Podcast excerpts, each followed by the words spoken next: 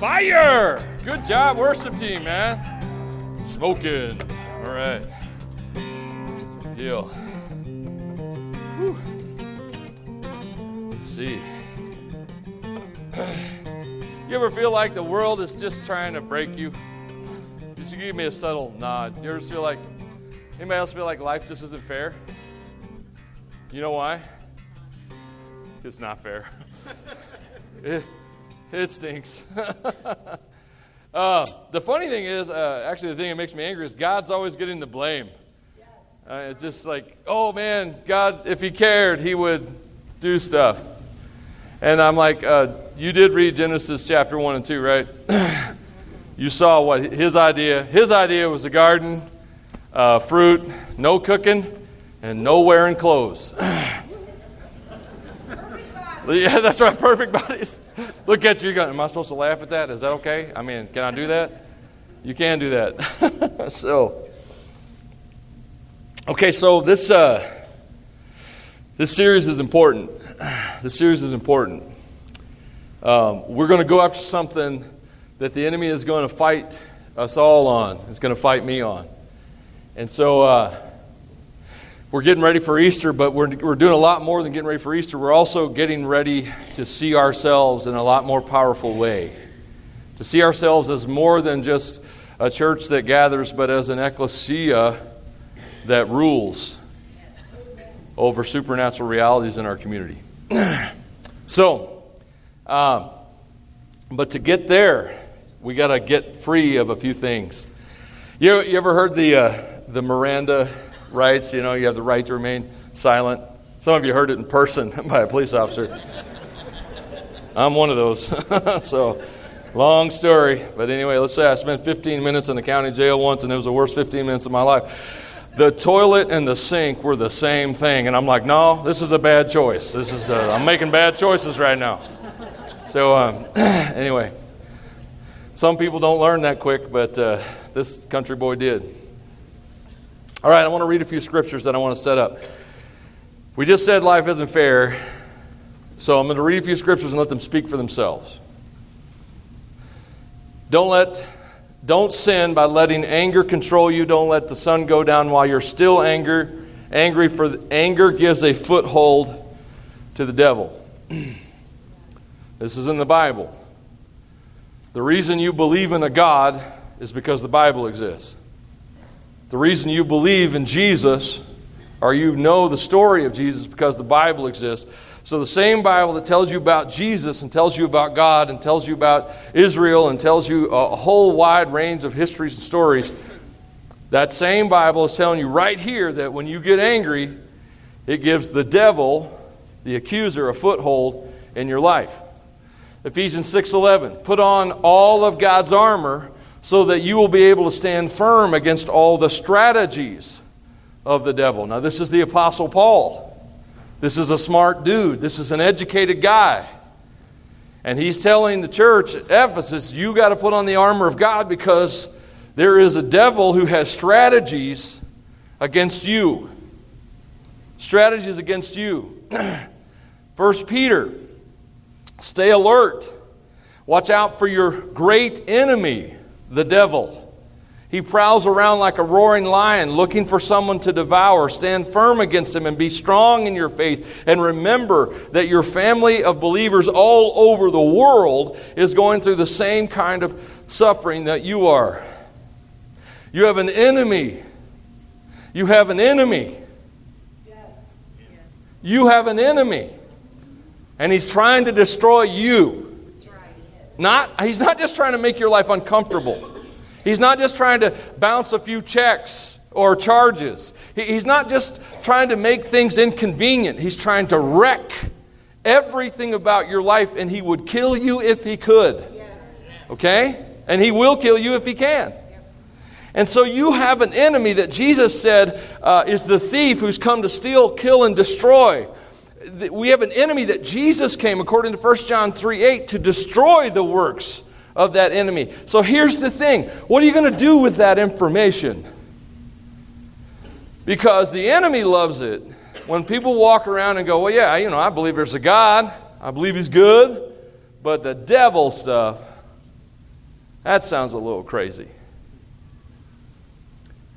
Uh, you need to remember that the Jesus that you like and follow, believe in, had a 40 day argument with someone called the devil in the wilderness.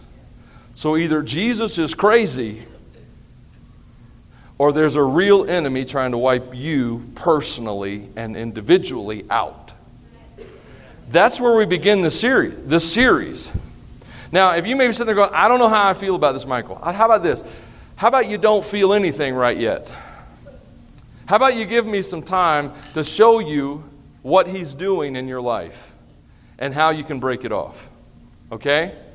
Let's, so let's start there. So we're going to cover three lies that the enemy's using to trap us in this room. Three lies that probably are lies that we have all accepted in one place or another in our lives. Today we're talking about not enough worth. I'm not worth anything.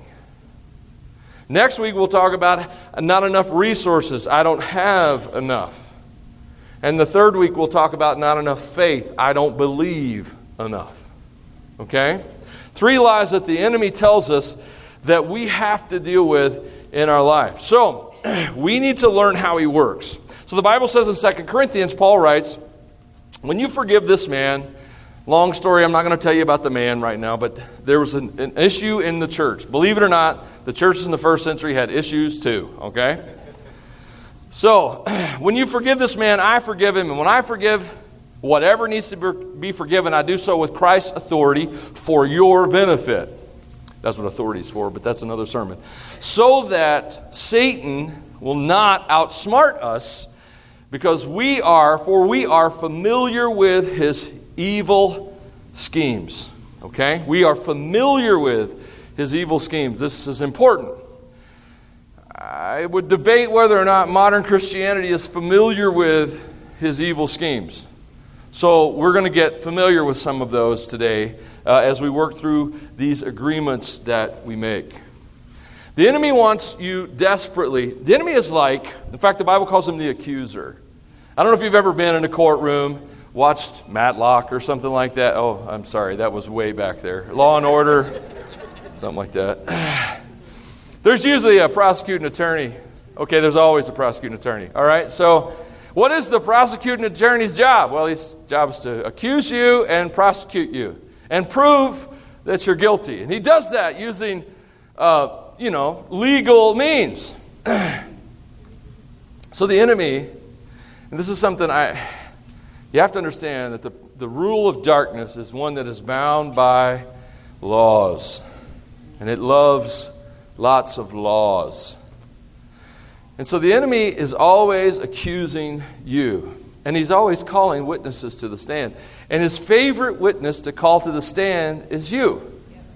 You ever seen one of those lawyer type shows and they're in the courtroom and the prosecuting attorney, through clever uh, questioning, traps the witness, you know, leads them with a series of questions into, you know, condemning themselves? Where do you think that idea came from? It's an eternal idea. There's always been an accuser, and that is always how he has worked. He's always trying to get you and me to condemn ourselves with our own words, with our own thoughts He's trying to get us to agree with Him about our lives. He wants us to agree with Him. And so we back up to where this all started the, the, the Garden of Eden. The, I mean, the world was brand new, still had that new car smell. Eve and Adam are hanging out at the end of the day because no one has to cook dinner. No one has to dress for dinner. No one has to dress. Those are the days. Anyway, so um, they're just hanging out. It's perfect. It's so good. It's so good. God says it's good. God looks at it and says, "Man, this is good. This I did a good. I get a. I did a nice job. This is good. That's how He wanted it. They're just chilling out. Then enter stage left. Dun dun dun dun the villain. Here he comes, walking, because apparently snakes had legs at that point in time. So that is creepy. That is creepy. I don't like snakes. Snakes with legs, that's really creepy. I know some of you are like, I have an iguana. Snakes with legs. The serpent was the shrewdest of all the wild animals the Lord had made. And one day he asked the woman, Please hear this question. This question is crazy. Did God really say, You must not eat the fruit from any of the trees in the garden? What a question. I mean, God's created this whole world. God said it's good. They're sitting around chilling in the afternoon. They're walking with God twice a day, hanging out with God. And here the, the snake comes up and he says, Is it really true that all of this stuff that's around you, all these beautiful things, this gorgeous looking fruit, that you can't have any of it? That is a manipulative question. When someone presents to you something that's absolutely absurd, I'm not saying anything about politics right now. but when someone says something that's absolutely absurd, they force you to walk over to their side and look at what they're saying. And even if you walk over there and go, that's ridiculous, you're still on their side. You've, you've covered the half distance. And what they have done is they've convinced you to come over their way. This is, a, is actually a, a tool today. It's called persuasion. It's the fine art of manipulation. It's a, it's a study. It's a psychology. It's serious business. And this is exactly how it works. Make an absolutely preposterous claim. And then your opponent has come halfway to your side just to refute you. And so that's what the enemy does. He, he makes these crazy claims, and then we go and look, and so he makes this nutty lie. And the lie initially is man, God must be a jerk. I mean, he made all this stuff and said, You can't have any of it. It's torture. How are, you, how, how, are you doing? It sounds like a crazy claim. God can't be good if he's like that. God can't be good at all. This is the enemy's accusation against, against God. So, Eve is the first one to speak up. I'm not saying anything by that. There's no, no gender stereotypes I'm throwing out there at all. I'm just saying she's the first one to speak up. I've got some of you ladies pointing your finger at me. You watch it, boy. We'll come spank you. Anyway, so. Uh, here, so Eve responds, and at this point, Eve's heart's good. You, you got to know that what happened here, you, there's some nuance to it, okay? Of course, we may eat fruit from the trees in the. Of course, we may eat fruit. That, that's a stupid thing to say. What do you mean God would put us here and we can't have anything? Of course, we may eat fruit from the garden, the trees in the garden.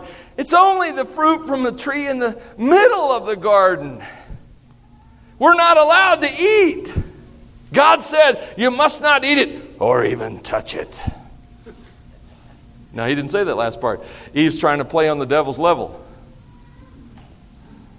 Or even touch it, or you will die. You see, she's trying to refute the enemy, but the problem is you can't refute the enemy with more or less than what God said.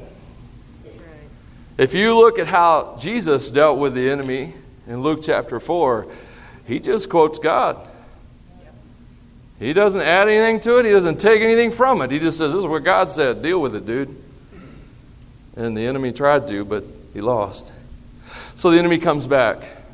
We start with, You can't have any of this stuff? Oh, of course. We could have it all except for that one tree. Can't, can't even touch that one.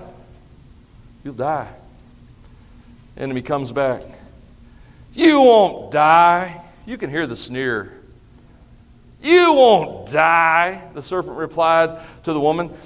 Here's an expansion. So, the first lie that he's shoveling out just by asking the question is God isn't good. God, this cast, he's casting doubts on the goodness of God. Now he's calling God a liar. Straight up calling God a liar. You won't die. That's not even the doozy. that's not even the biggest lie he's going to share. But in posing these questions, he, he moves her and her thinking uh, closer to his ideas. In verse 5, he goes on to say, God knows, God knows that your eyes will be opened as soon as you eat it, and you'll be like God, knowing both good and evil. And the woman was convinced. Here's the third lie. God's first lie. God's not good. Second lie. God lied. He's holding out on you. Third lie. You're not enough like you are. You're not enough like you are. You're not God. You you want to be God. You could be your own God. You could be like God. You could decide what's good and what's bad. By yourself right now, sitting in this garden, walking with God every day, all your needs met, you're, you're not enough. You don't have enough value. You don't have enough strength. You can't determine anything. But if you eat this piece of fruit, you'll be like God. You'll be your own God you won't need God. See? And she was convinced. She was convinced by this question. She agreed. She agreed with the devil. And Adam agreed with the devil by agreeing with Eve. And here we are. Where we are today started with an agreement with our accuser that we were not enough as God had made us, that we needed to be more. And by accepting that lie, we lost everything. Does that make sense? So, this agreement is so powerful. So powerful. I want to show you the power of agreement because you, you're probably thinking to yourself, so what if we agree with someone, we make an agreement? What's the, what's the big deal? Well, it's a huge deal because agreement gives an influence in our life. Uh, Michael over here, I see you're wearing a Cowboys sweater, the Wyoming Cowboys. We're just keeping that from getting weird. What if, what if Michael and I decide, Michael and Michael, be a rap group, the Plain White Rappers.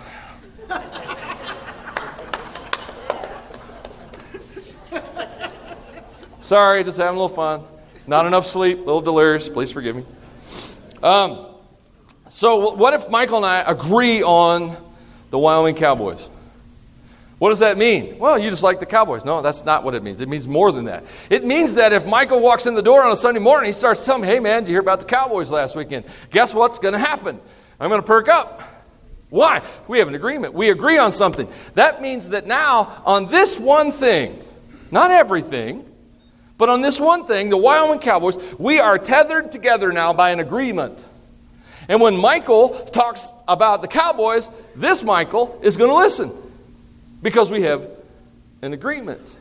Now, if we don't agree, maybe we disagree on, on some other sports, or we disagree on some politics, or we disagree on some theology, in places that we disagree, we're not tethered. He starts talking about those things. I mean, I'm not tuning in because I'm not tethered with an agreement.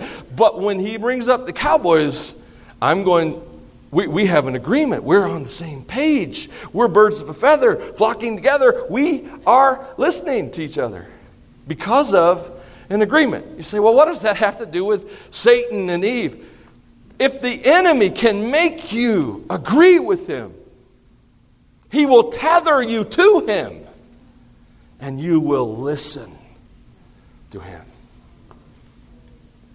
And he will speak, and whenever he speaks on something that you agree with him about, you will listen. And this agreement today is not enough. And here's how the accuser will work in your mind it's like sitting in a courtroom and you're on the witness stand, and the prosecuting attorney is coming after you and he's asking you questions like, Well, you're really not enough, are you? You, you know, you're really not that valuable.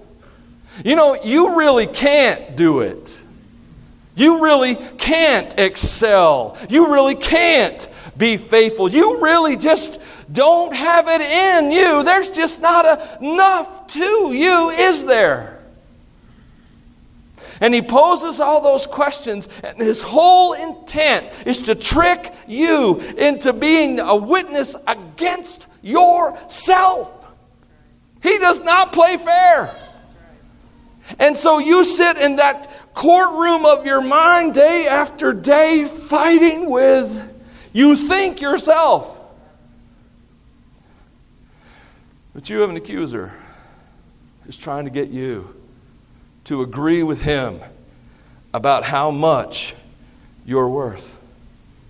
You have an accuser who's trying to get you to agree with him about how much you're worth. And he's trying to define your value.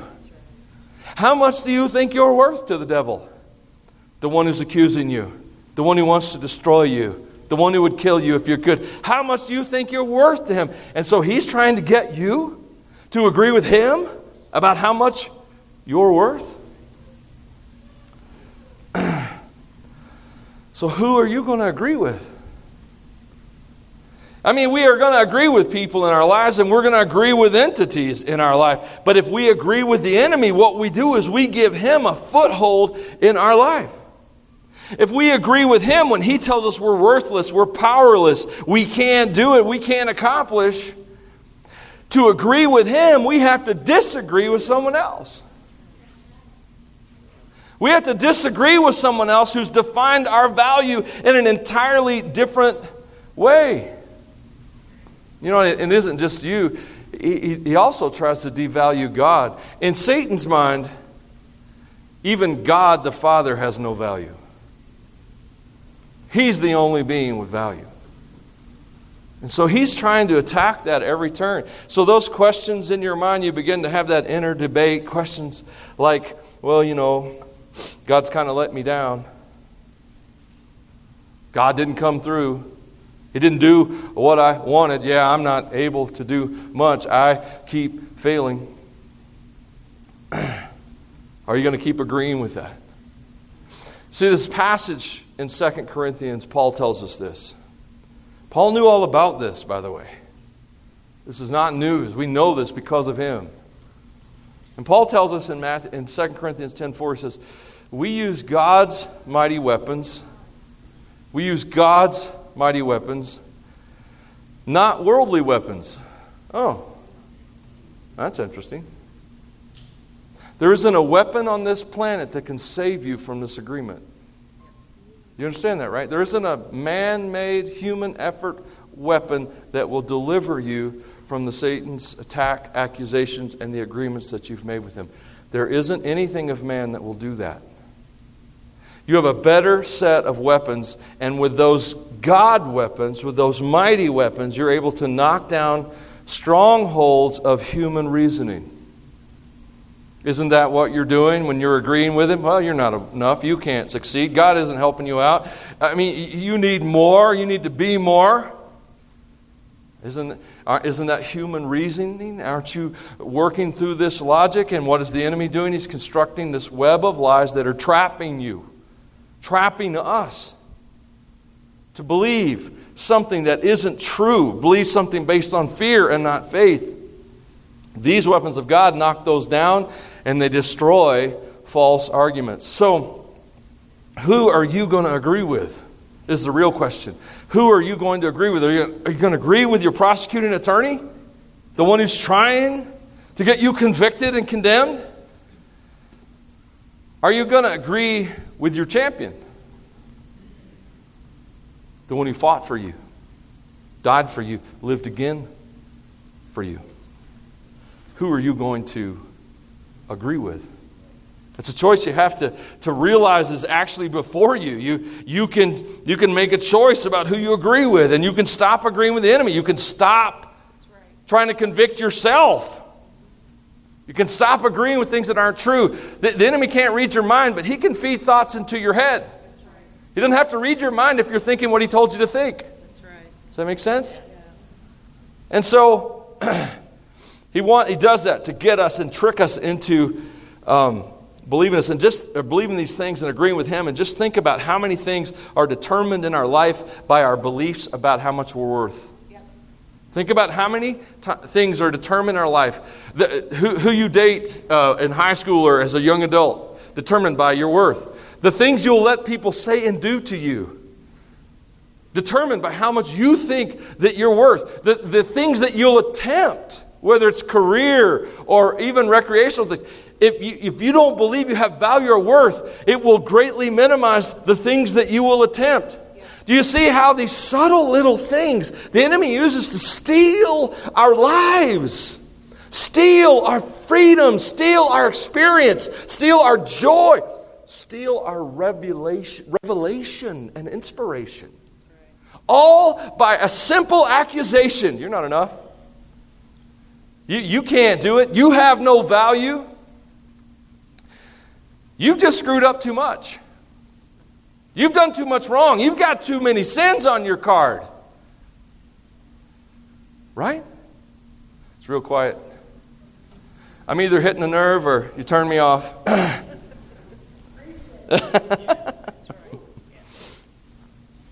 have you ever met have you ever met a ridiculously successful person?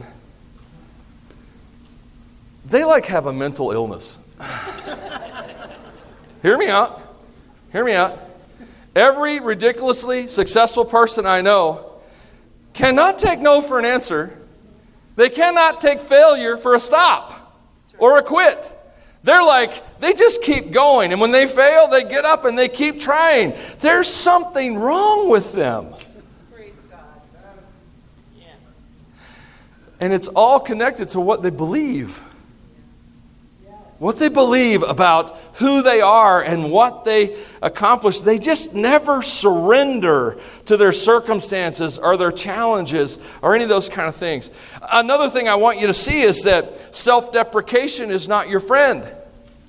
We call it humility. We call it humility. Well, you know, I'm, I really am not that talented or smart or good looking. I'm sorry, I'm not trying to sound like anybody. That's just how it came out. So.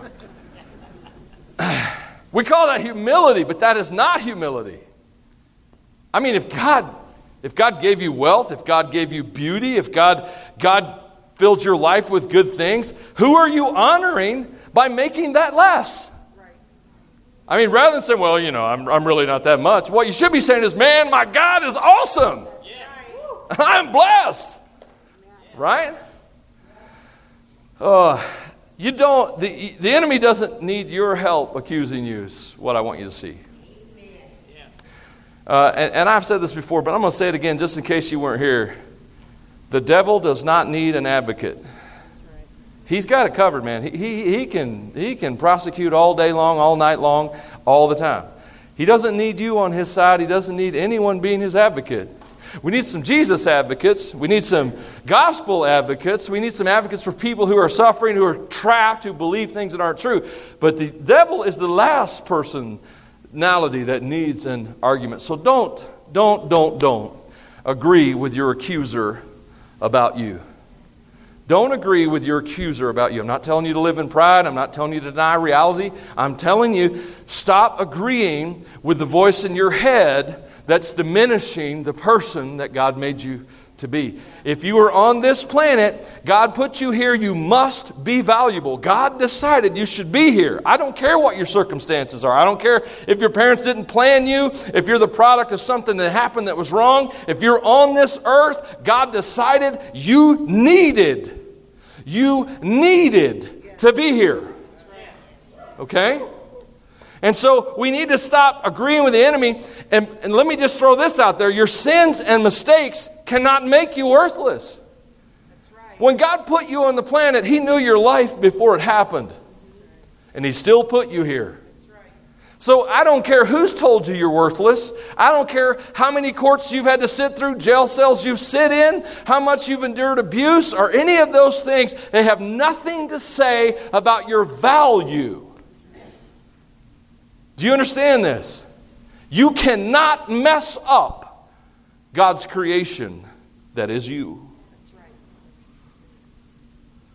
And the enemy, I don't want you to agree with him anymore. Your family heritage doesn't determine your value either. Whether you were born, what race you were, how poor or rich your family is, how much they loved you, none of that, none of that, none of that is a statement of what you're worth. There is one statement, there is one statement that defines your worth. It's the fact that God the Father nailed God the Son to a cross for your soul. He thinks you're worth the life of His only begotten Son. That's your value. You're worth the death of God's Son. That's how much you're worth. That's how much you're worth the day you were born. That's how much you're worth if you ever sat in a jail cell. That's how much you're worth if you ever went through a divorce. That's how much you're worth if you were ever abused. That's just how much you're worth. Amen. The precious blood of Jesus. So stop agreeing with a crooked, slimy, four legged snake.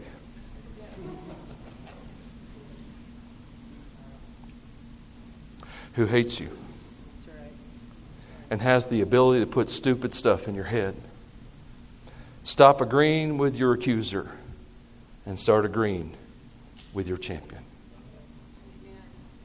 Because you, my friend, you are very precious to God. That's just why he hates us. Amen. Daniel 10 19. The angel said to Daniel, Don't be afraid. Don't be afraid. Don't be afraid. Let's say that together. Don't be afraid. Don't be afraid. Why? Why, angel? Why should I be afraid? Don't be afraid, for you are very precious to God. Be encouraged and be strong. That's what the angel said to Daniel. Now you're, probably sitting there going, Well, I'm no Daniel. I know you don't even look like a Daniel. Unless you're Daniel, then you, you look like a Daniel.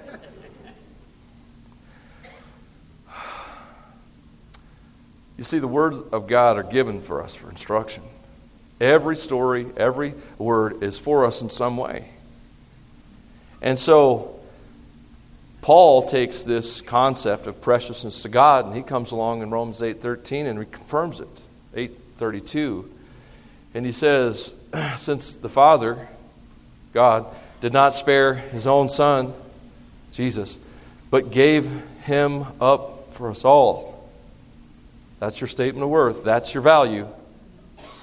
Won't he also give us everything else? Won't he also give us everything else? You're very precious to God. Michael, I don't think God's listening to me. He's listening. I don't think He's answering my prayers. He's answering. You're very precious to Him. Do you have anyone in your life that's very precious to you? Your spouse, your children, your parents, your friends? When, when someone's precious to you, how do you think about them? How do you feel about them? What do you do for them? What is your heart for them? And here God says, You are very precious to God, an infinite being an infinite being, far more than you will ever be, has determined that you are very precious to Him. How precious is preciousness to an infinite being? How much more precious are you to God than anything and everything combined that's precious in your life? You are very precious to God. And the angel thought, an angel who like hung out with God in heaven, he thought that should be really encouraging. You should be encouraged because you are very precious to God. That should make you courageous and bold. 1 Corinthians 6 2, let me throw this one in your court. This is, this is awesome. This is awesome. If you don't listen to this, enjoy your nap. Go and sleep through the rest, okay? Because this is so good. Paul writes, Don't you realize, don't you realize, hey, I'm sorry, I'm a little ornery today. Turn and look at your neighbor and say, Don't you realize? neighbor, don't you realize? I'm sorry, I, I got this southern thing going on. don't you realize that someday, someday, we believers, point at yourself, someday we believers will judge the world. Whoa! I'm in a room full of people who are the authorities on this world. They have authority and power. And since you're going to judge the world, can't you decide on these little things among yourselves? It's a funny little text. Paul uses their authority in Christ to deal with the fact that they have a lot of church division that they can't figure out. And he's like, hey guys, uh, you're going to be judging the world. You should practice. yeah. That's what he's saying. I'm in the room full of people. I, I care about your story, but I don't care what it is. It doesn't change your value, your worth. It doesn't change who you are. You're a son or a daughter of the Almighty, sovereign, eternal God. You're a friend of Jesus. Your value is beyond anything that you could ever imagine. This is what God's decided about you, so much so that one day you're going to be rulers over all of this, obviously, to everyone. And I believe you're already rulers over this, but I'll get into that at another sermon. Don't you realize, he goes on to say in verse 3, that we will judge angels? Do you have any idea how important you are? Here we are, sitting in our fear, wallowing in pity, believing things about ourselves that are not even our own thoughts about ourselves.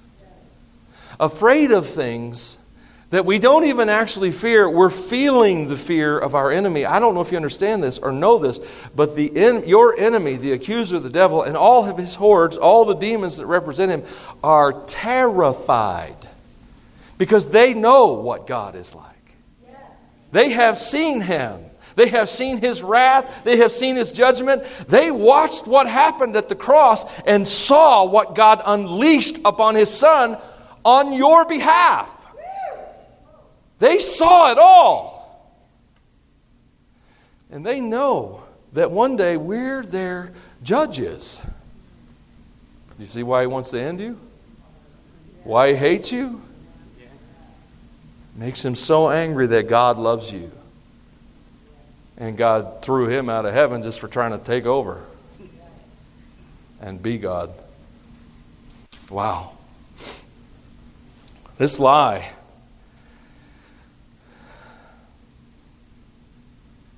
has got to be ended.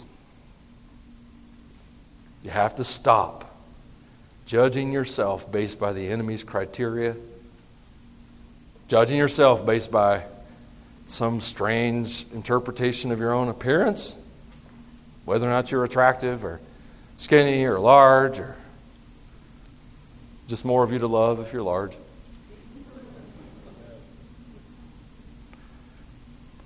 What's filling your echo chamber today? What's bouncing around in your head? You are precious to God. Is that, is that bouncing around in there? You are precious to God. You are deeply and profoundly loved. Is that what's bouncing around in that echo chamber? Or, or is it, uh, you're not enough? You need to be more attractive. You need to lose more weight. You need to make more money. You need more. You're just not enough. You just got to be more. You got to more. Isn't, isn't, that what your, isn't that what your social media stream is? More, got to be more. Work harder, more. Just stop making excuses and do more. Uh, when do I get to rest? Excuse me? Hello? so, what's in that echo chamber? Is it freedom and victory, or is it fear and failure? Is it faith, or is it fear? And, and do you agree with your champion, or do you agree with your enemy? Because you can change the voice and you can change the chamber. You, you hear me? You can be free. You can be free. You can be free. You can be free. You can be free. You're actually already free. You've been set free for freedom, man. I, I, I would love to see, I would love to see Christians in the world and in America get excited about freedom. I'd love us to start believing that we're free. Now, I know I know what it's like to sit in places, and this lie that the enemy has, I have all, I'm also struggling with. Don't you think, oh man, Pastor Michael's got it figured out? That's almost never the case. in fact, if you need to know how to do it wrong, probably should call me. I could probably help you out.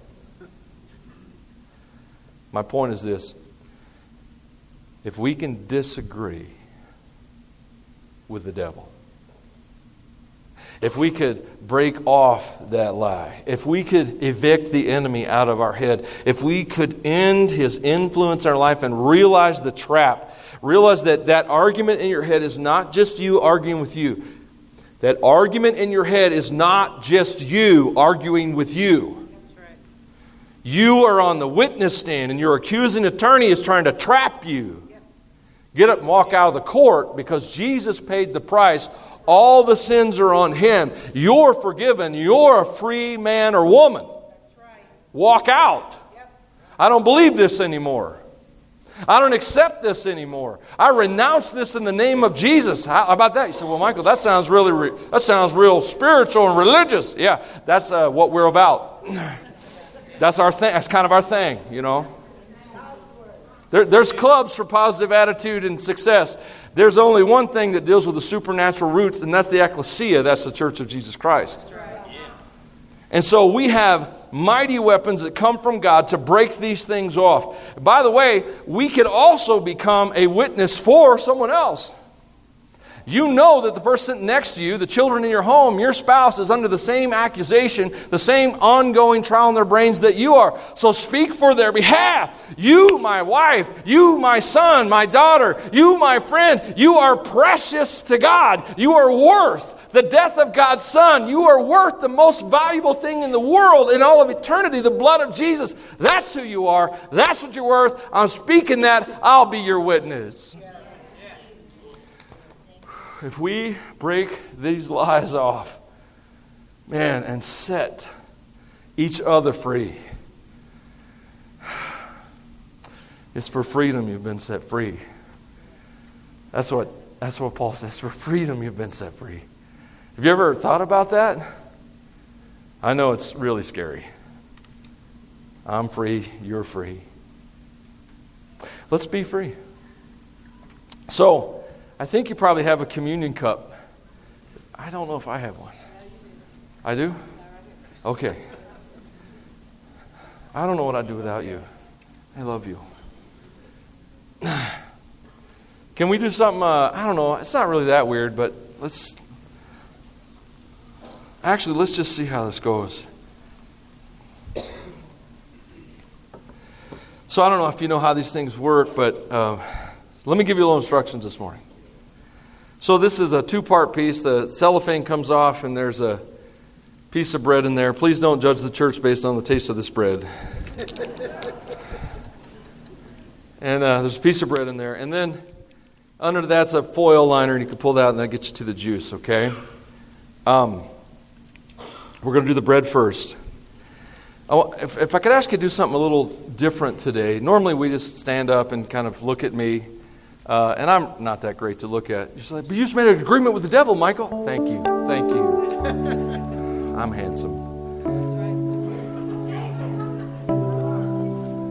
What I want you to do is, uh, rather than just look at me, I wondered if you just kind of turn around and maybe not circle up, but just maybe one row, turn around and face the other row, and let's just, let's just. Uh, you say, Michael, this is weird. I don't really want to look at people. I, we're ecclesia. We're community. We're family. And, and family does weird stuff, right? You know, can we do some weird stuff just now? Let's all stand up. Let's kind of just just turn around and face somebody. You know, just kind of. I, I just don't want you doing this alone. You can smile at them. You can even make it a little weird if you want. All right, so good, so good. So I'm going to read a passage, and, and, and I'm going to give you something to say as you take the bread today. And if you don't want to say it, that's fine. You don't, you don't have to feel like you have to do that. But if you do, what we're going to try and do is we're going to try and break off a lie. We're going to try and break off a lie. So here's what we have in uh, 1 Corinthians 11. Paul says, I, I pass on to you what I received from the Lord Himself. On the night, I'm, Jesus told him this. Jesus told him this. He says, On the night when he was betrayed, the Lord Jesus took some bread and he gave thanks to God for it, and then he broke it in pieces. And Jesus said this He says, This is my body, which is broken for you. Do this in remembrance of me. Now, as you take this bread, here's what I want you to say I, I, I renounce the lie that I'm not enough. I renounce the lie that I'm not enough. Jesus' body was broken